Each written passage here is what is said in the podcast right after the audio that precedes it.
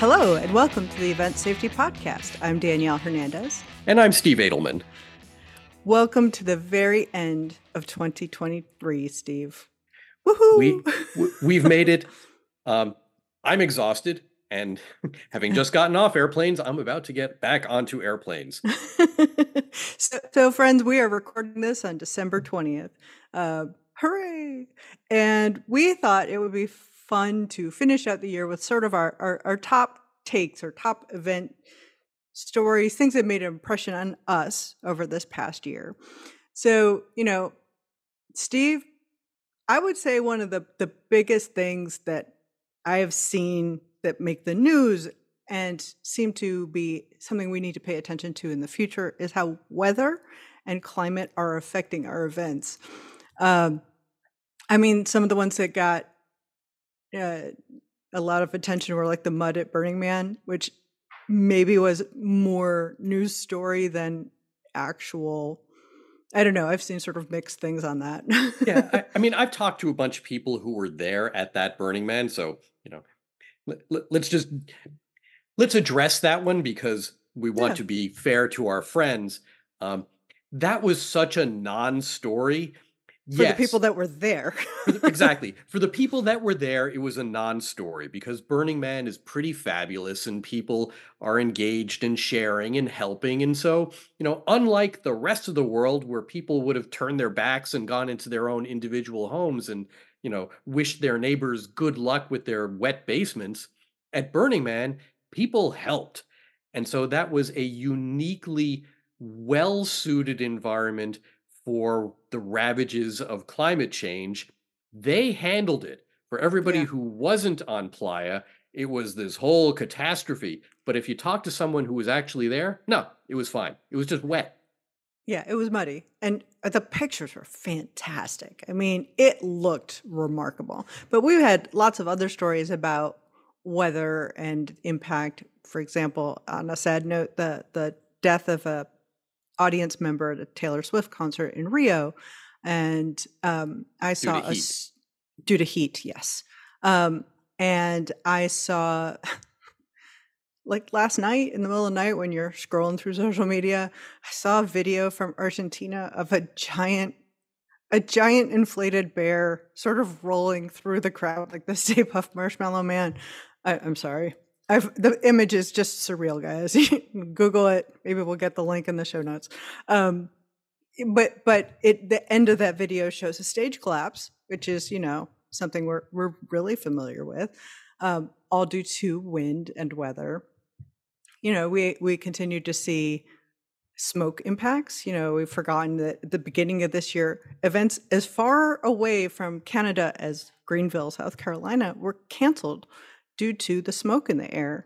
And so that was that was a nationwide impact from something that's happening in other places. So, you know, climate continues to be something that that pings along. Yeah, and, and you know, part of this podcast is going to, you know, naturally drop in plugs for things that the Event Safety Alliance is doing. So here's the first one. Um, Come to the Weather Summit. right. We, we do a weather event every year. Uh, we will do one in early 2024, details to be announced.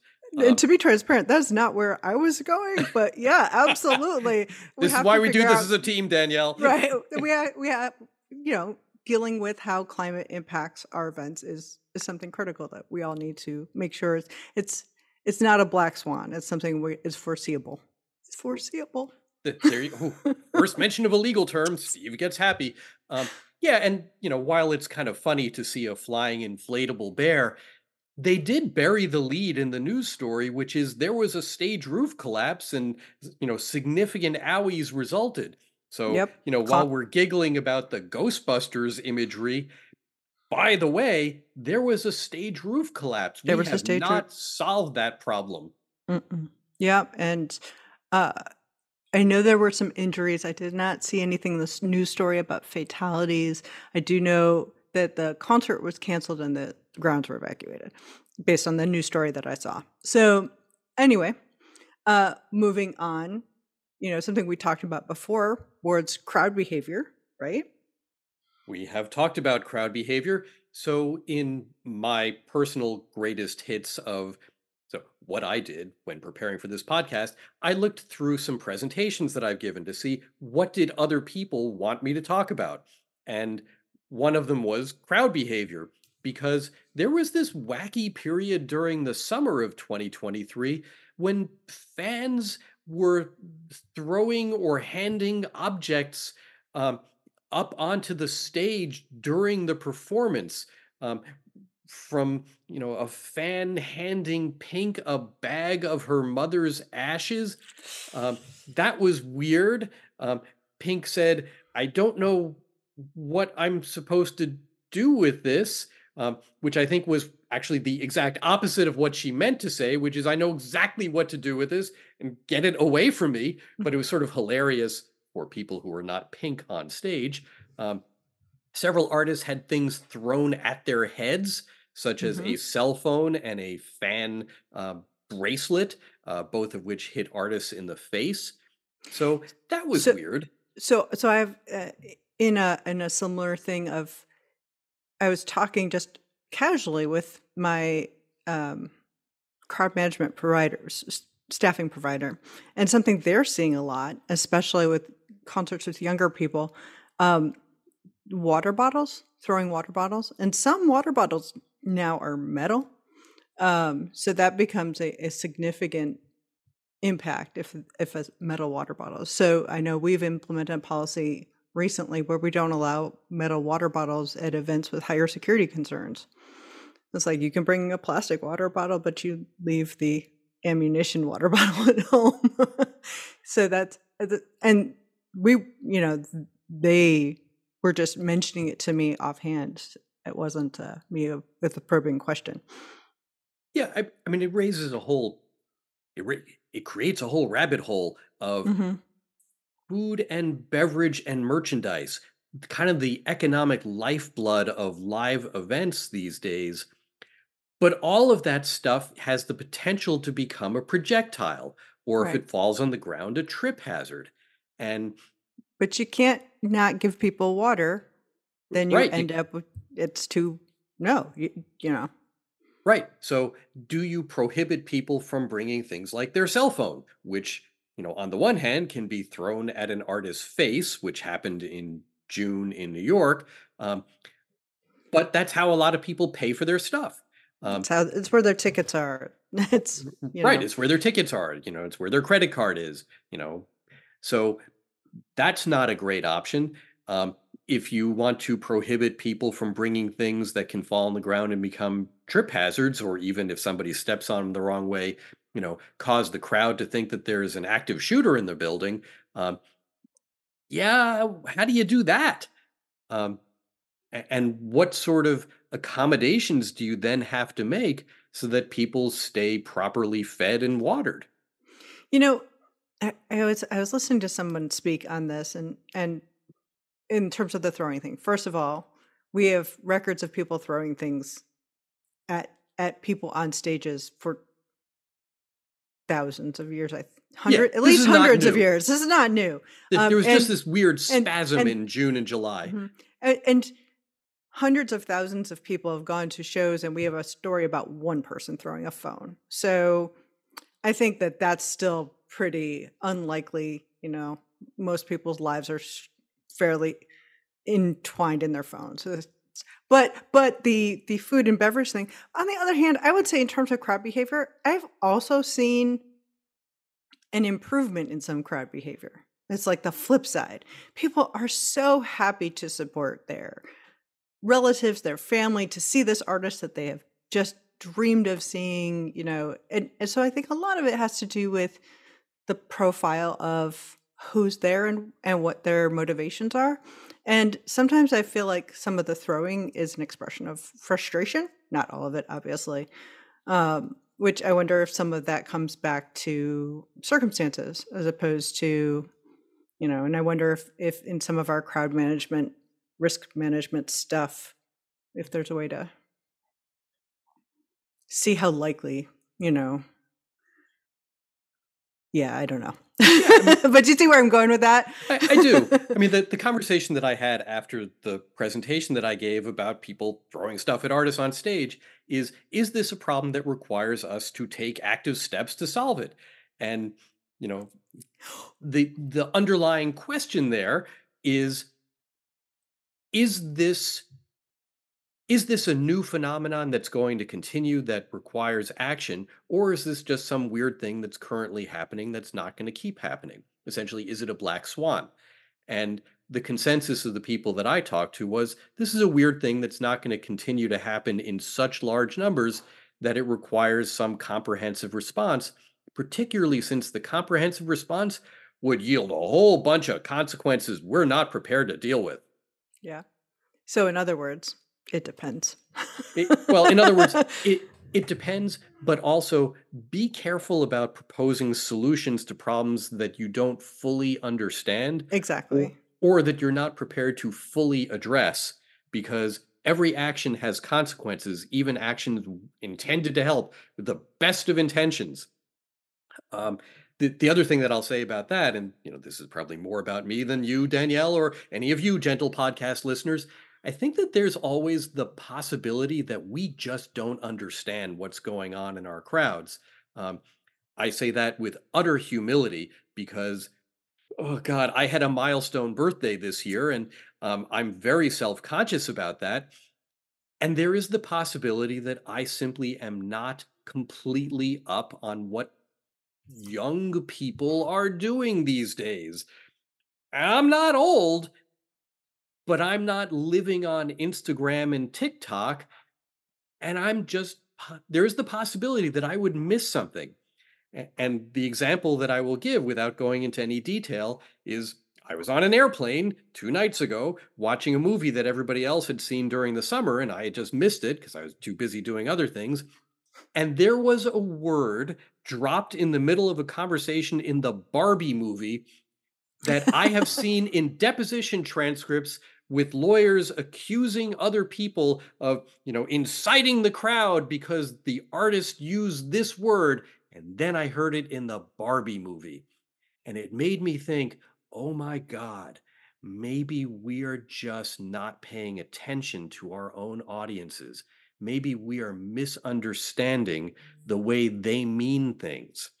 So, you know, I, am very slow to accuse people of malevolence. Um, I think often we just make mistakes or we misunderstand. And this, I think, is potentially one of them. So as I was thinking to circle back on, you know, people throwing stuff and, you know, leaving artists with bags of their mom's ashes, um, I don't know why that was briefly a trend, but it struck me as this is briefly a trend. Yes, Danielle, of course, you're right. We have seen this before. I actually had a case about somebody throwing a vodka bottle at an artist years ago. Um, so I recognized this, but it didn't seem like a problem that required a solution so much as letting it die out because it was never really a thing. Yeah, I can see taking it into account when you have significant like I can think of events where you would consider what would happen if somebody threw something and how you would deal with it. You know, if you have a high profile political, some some sort of high profile political event or something where your security concerns are different, I can I can see people analyzing it. I don't, you know, but as you said, most of the solutions for this are really extreme and fairly invasive and wouldn't do much to engender a good crowd will, which I think is is a big piece of this. You know, I, I do wonder if part of the frustration that we were seeing had to do with people being out of practice, it being harder than they remembered to do things, you know. So mm, yeah, I think that's a, a, wait and see kind so of problem. that, that, that actually segues to something else that was a significant development in 2023.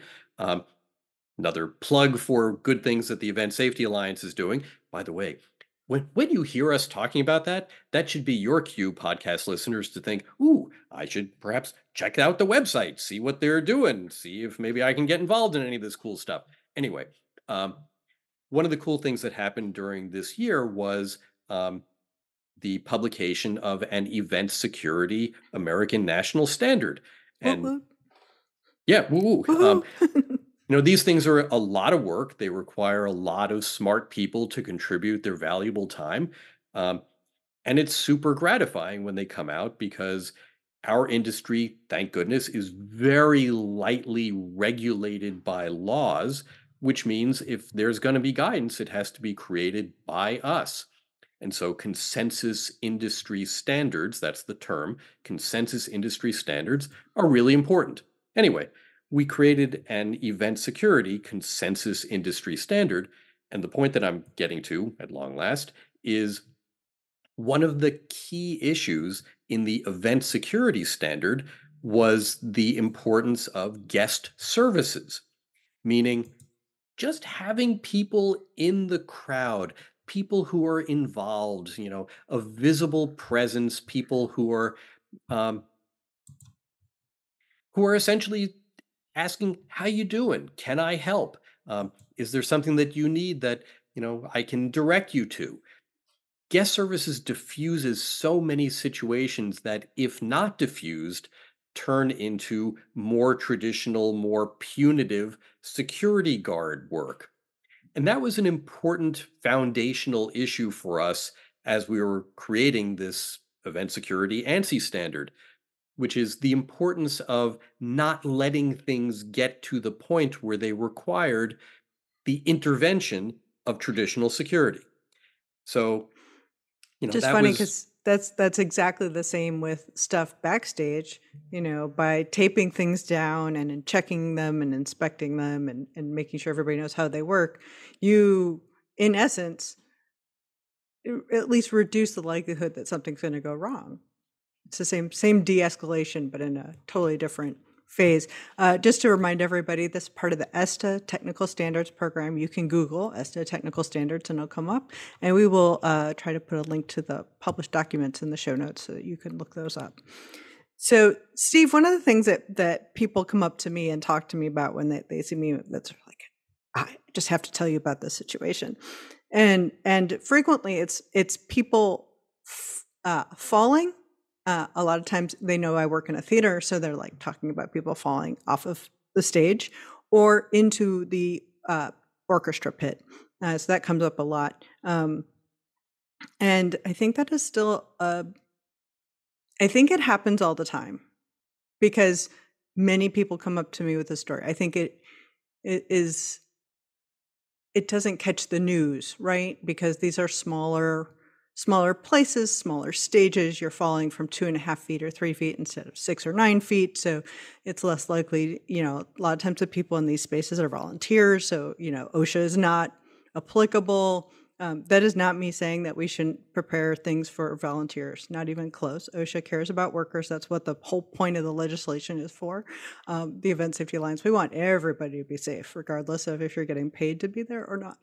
podcast listeners, you have just see, you heard a giant caveat. Danielle says something, realizes, ooh, that's not good the way it came out, and backs up furiously. That was fun.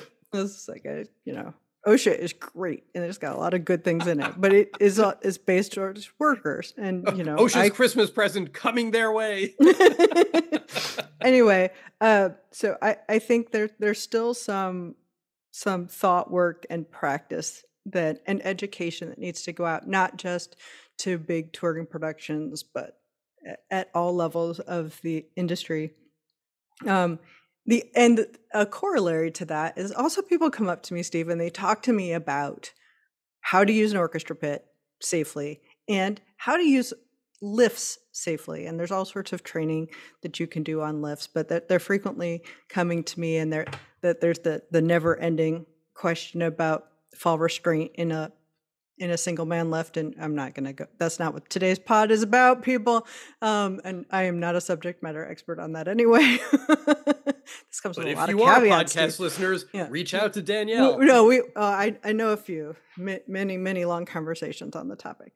Um, but but that those more normal, quote unquote, issues are still here. There's still things that we should think about and address because I think people are still still have questions about them, and people are still falling off the edge of the stage.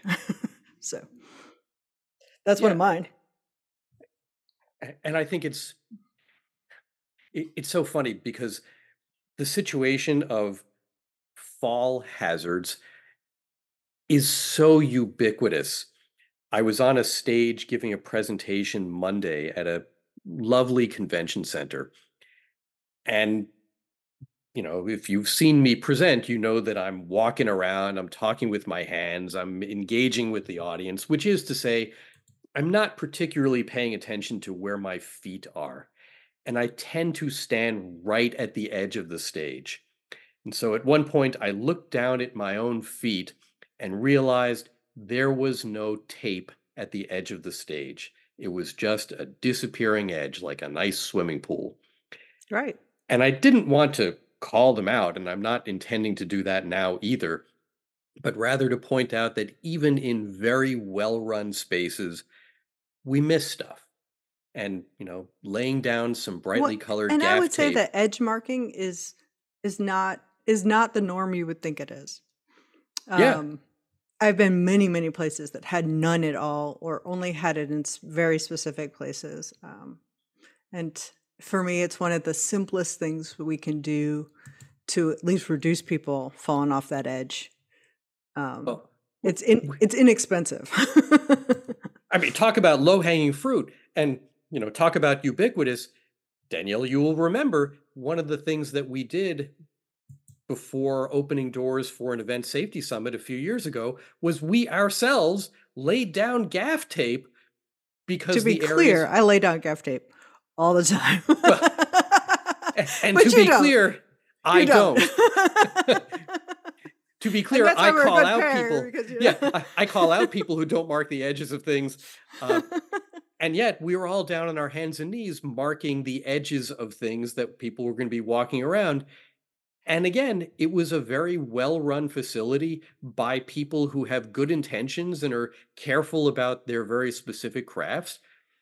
yeah, I also think there's an ownership thing. There are some, hmm, so there are some performance groups that don't want edge marking. They think it's distracting. So a, a lot of times, I would say the it, it's like the who's responsible thing. A lot of times, edge marking falls on the client So to to at least request it, um, if not to uh, do it themselves, because the the venue or the production company may not be assuming that you want it. So that's also, you know, every it's one of that like the the meme of spider all the Spider-Mans pointing at each other. It's like whose job is it to do that? um, my point is, hey, if you want edge marking, somebody say something. Be no matter where you are in the production uh, realm. Uh, I would say another really common thing, Steve, that I hear is people saying, "How do I convince my boss, administration, client, whatever that safety is worth doing?" So how to sell how to sell the safety. Um, and we've definitely talked about that a bunch of different ways in the past, but that continues to be something that people are coming to me and, and asking about. Segue. Something else that people have talked to me about, and probably this is me instigating the conversation as much as anything else, is about event medical care. Um, and an area of particular interest for me is harm reduction. So last month I attended a conference called the Mass Gathering Medicine Summit. Um, you know, shout out to our friends, and it was terrific. Um, an event staffed with MDs and EMTs. Gosh, I felt safe and well cared for there. You know, if anybody had any kind of issue, I mean, they could do anything from CPR to surgery and nothing left out in between. And I think that that's really important for event professionals to understand event medical care. Um, not only because more and more substances are becoming more and more legal in more and more places, um, which, you know, for what little it's worth, personally, mm-hmm. I am fine with, but also because we know, back to the reasonable foreseeability issue, we know that people in certain circumstances are going to engage in using whatever substance is, you know, reasonable for that event.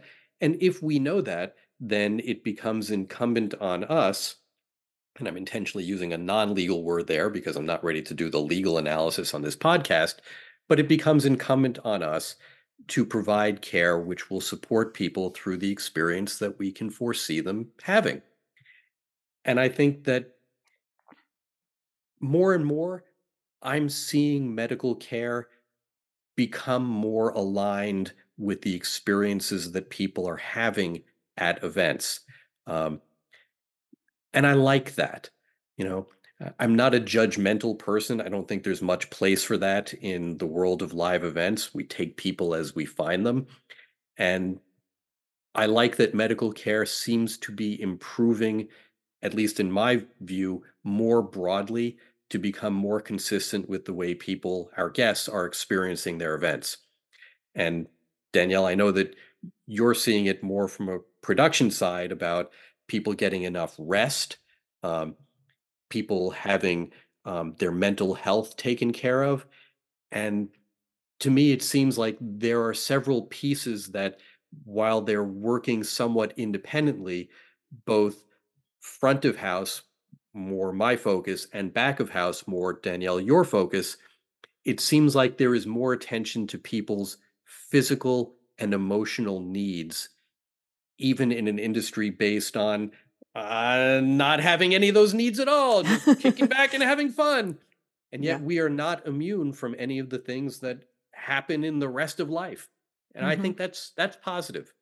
That is, it's it's you know one of the things before we started recording, we were talking about um, the overwork that happens during busy times of year, especially with um, stage crew going from one gig to another in multiple venues. So you may not personally be working them for more than 10 to 12 hours, which is already a lot. But then they're going and working a strike somewhere else or load out somewhere else, or they're loading in at five in the morning somewhere else. You know, it's all those cumulative things. Um, but I will say, we're thinking about it now, talking about it now. We're we're trying to encourage people to make the choices that they need to make, um, and hopefully, you know, we're moving towards a better a better outcome. I definitely feel better at the end of this year. I hate even saying that, even though we're almost to the end, than I did last year. Like last year at the end, I was like, I cannot do this again. You mean personally? yeah, just because it was uh, the year before was so hard between just the complete lack of staffing that was available and um, a bunch of the restrictions on the events, while absolutely on point and reasonable, really hard to work with. You know, it was hard to work a bunch of hours in a face covering, especially a real face covering. It was it was hard to deal with crowd management issues for that same issue and uh, breaks and extra ventilation, all those extra things that were added on top of it. It was it was really hard by the time we got to the end of 2022, and we're you know obviously coming out of all of that at that point. It was um, this year has been better, Yeah. I and I, this I year's feel been fun oh in my an God. exhausting way. Well, I think we said this on our last pod when we were talking about the event safety summit, but my goodness, it was nice to be with other people. You know, it's like friends, friends without, you know, screens around them. You know, Danielle, I love looking at you on my computer, but it's a lot more fun to just be in the same Be in the same place. place, yeah. Which, which is kind of, you know, isn't that the theme for our whole industry? You know, it's more fun to be together. Get out of your living room, people, buy a ticket, go somewhere. Buy a ticket, go to the show. Yeah. You know, be in the room where it happens. Oh, well, now I'm going to be singing that all day. So- Anything else on your list, Steve? Yeah, so I have one last item on my list. Um, we are not divorced from the rest of society in the world of live entertainment. I often wish that we were, but we're not. Um, and so I have had clients who operate uh, public accommodations, so venues, um, talking to me about the First Amendment, um, talking to me about what what expression can be permitted, um, what level of protest must be tolerated, um, whose sensitivities should be honored, whose um, are not to be honored. And I just gave a presentation on that a few days ago. It is, in some respects, it's difficult because I don't want to tell people, no, your concern is simply not one which society can handle right now. Um, so I don't say that because it's not really so. But in many respects, it's a fairly cut and dried conversation in the United States. So I'll, I'll do the cut and dried version just so that you can hear it, podcast listeners. Um, if you work in a venue which is publicly operated, sorry, publicly owned, doesn't matter who operates it, publicly owned. So if you're in the, you know, state, you know, venue, you know, state performing arts venue, then you are subject to the First Amendment to the United States Constitution, which prohibits government from abridging speech. And because you are working in a government venue, your venue cannot turn away um, groups or performers uh, based on the content of their message. And you know, over the last several months, we have had a lot of protest based on the content of people's message. And if you are a publicly owned venue, you cannot distinguish, you know, say, I'm willing to allow, you know, this artist to perform from our stage, but not that artist because we don't like what they have to say. Under the First Amendment to the US Constitution, distinctions between such artists have to be what's called content neutral. Doesn't mean that you can't make distinctions, just means you cannot distinguish them based on their content. So, You know, so if you are going to allow shows like The Wiggles, then Disney on Ice, assuming you can do ice, is also the same thing. Now, are there, this is going to seem like a stupid question, but are there are there ways you can turn down events that don't hit the the First Amendment thing? It's because it would be too much of an impact on the location. yes, and that that is certainly one of the legally viable options. So let's say for the sake of argument that there is some group that wants to host an event, you know, at you know Schlabotnik University, the state university of South Carolina. Um, Danielle, you didn't know about Schlabotnik, but they're never heard big of it. competitors. But but Um, but Disney on Ice is coming and they want to flood all the parking lots around the thing and, and put it make it all ice. Right. For So example. that that, that creates a hazard. Um, and hazards require hazard mitigation. So if the mitigation that you would do would be dramatically different, meaning more expensive, than the hazard mitigation that you would do for the Wiggles, which is not going to ice your parking they're gonna- lots, They're not going to ice my parking lots. You can still Then- park every car nearby. then you pass along the cost to, in this case, our hypothetical Disney on Ice. And if the price is very high, then our hypothetical Disney on Ice will probably go someplace that isn't going to charge them as much. So, you know, in a more reality based scenario, Yeah, I picked those examples because I think that no one would believe that either of those groups are really controversial or difficult. So please don't at me about Disney on Ice. It's no, no, we, no we love Disney on involved. Ice. We, we have Disney friends. Nothing bad about Disney or the Nothing- Wiggles, by the way. or the Wiggles. Yeah. Again, Um, picking examples that don't have politics associated. Right. A- And I'm not going to, you know, mention one side or the other or any particular group, but if there is some group that you know is going to be controversial, meaning they're going to draw um, protesters or, you know, however, raise security issues, then you have to respond by having more security. And that's a pass along cost. So it may be that the pass along cost for your venue is so high as to be prohibitive for that particular group. If that happens to be consistent with your preferred outcome, uh, it's still a constitutionally permitted result. So, you know, that is actually how it works. Um, I will tell you another way briefly, which is people are sloppy. Um, and sometimes that's forgivable, but often it's not. So, if, for example, the name on the license agreement does not happen to match the name on the insurance policy, you're not going to bring in any group, not even the Wiggles, if they're uninsured. So, really, you just have to be as careful nowadays in our more polarized, inflamed environment. You have to be as careful now as you ever did before. It's just that the results that can come of your careful reading and insistence on your rules, the results may be a little different because they may yield outcomes that are more suited for today's polarized world. I don't think that's bad either. Um, I think insisting on enforcement of your rules is what you should do. It's why you have Yep. rules. So I, I'm not saying anything here that I think is dramatic or wild in any way. If you have, you know, I, I've said this in many contexts. The best case scenario and the worst case scenario regarding rules are very close to each other. The best case scenario is have a rule, make the rule clear, tell everyone what your what what your rule is, enforce your rule. That's the best case scenario. The worst case scenario, have a rule, tell everyone what your rule is. Don't enforce your rule. That's the worst case scenario.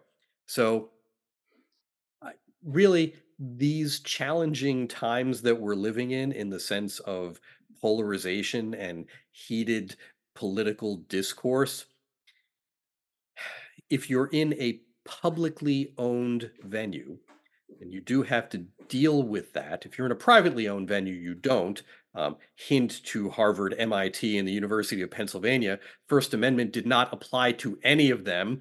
So that those are some really smart people who gave really terrible, totally unnecessarily terrible They they gave some very university speak answers in a situation where they did not need to. Oh yeah. Anyway, we're we're But the point is, moving for on. you podcast listeners, speech is one of the cherished rights in our nation, but it is inconvenient and uncomfortable. Sometimes the things that make us feel validated and happy can also make us feel ostracized and imposed upon. It is, you know, it's the rough transaction of living in a constitutional democracy. So, you know, I wish I had something that would make everyone feel better. Yeah, fingers crossed. Um, I wish I had something that would make everyone feel better, but I don't. Um, it is simply a matter of recognizing the situation that we're in, having rules, enforcing rules. That's that is always your best outcome. That's my my top 10 list for 2023. So, so my last one is is both a, a, a call to arms and, and a short story. Um, my sister, who does not live in the same state, part of the country, anything that I live in, uh, she this year called me and said, I went to this thing and I had to call and tell you about it. And so um, I'm going to now tell all you about it. She said it was it was one of these avant-garde found space dance performances. And for one of this for one of the pieces, they moved the audience into a hallway. Uh, and they had they brought stools that were in front of the exit doors.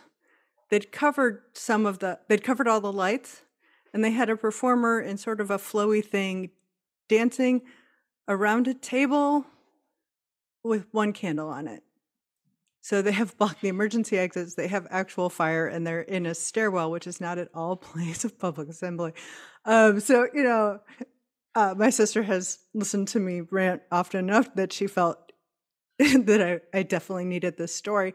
Um, and I did. I was like, that was amazing and terrible all at the same time. So I encourage you all to not just think about the big events that you participate in, but think about the small ones as well, because there's plenty of available um, storytelling. But more importantly, there's uh, there's opportunities for improvement at all levels.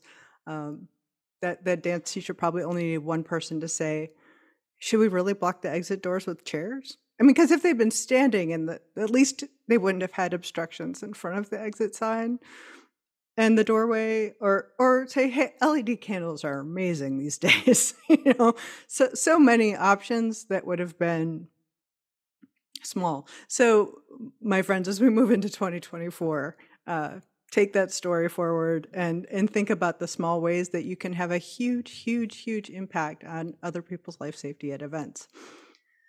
So, on that note, if you want to reach out to us, our email address is podcast at eventsafetyalliance.org. Our website is eventsafetyalliance.org. Follow us on social media.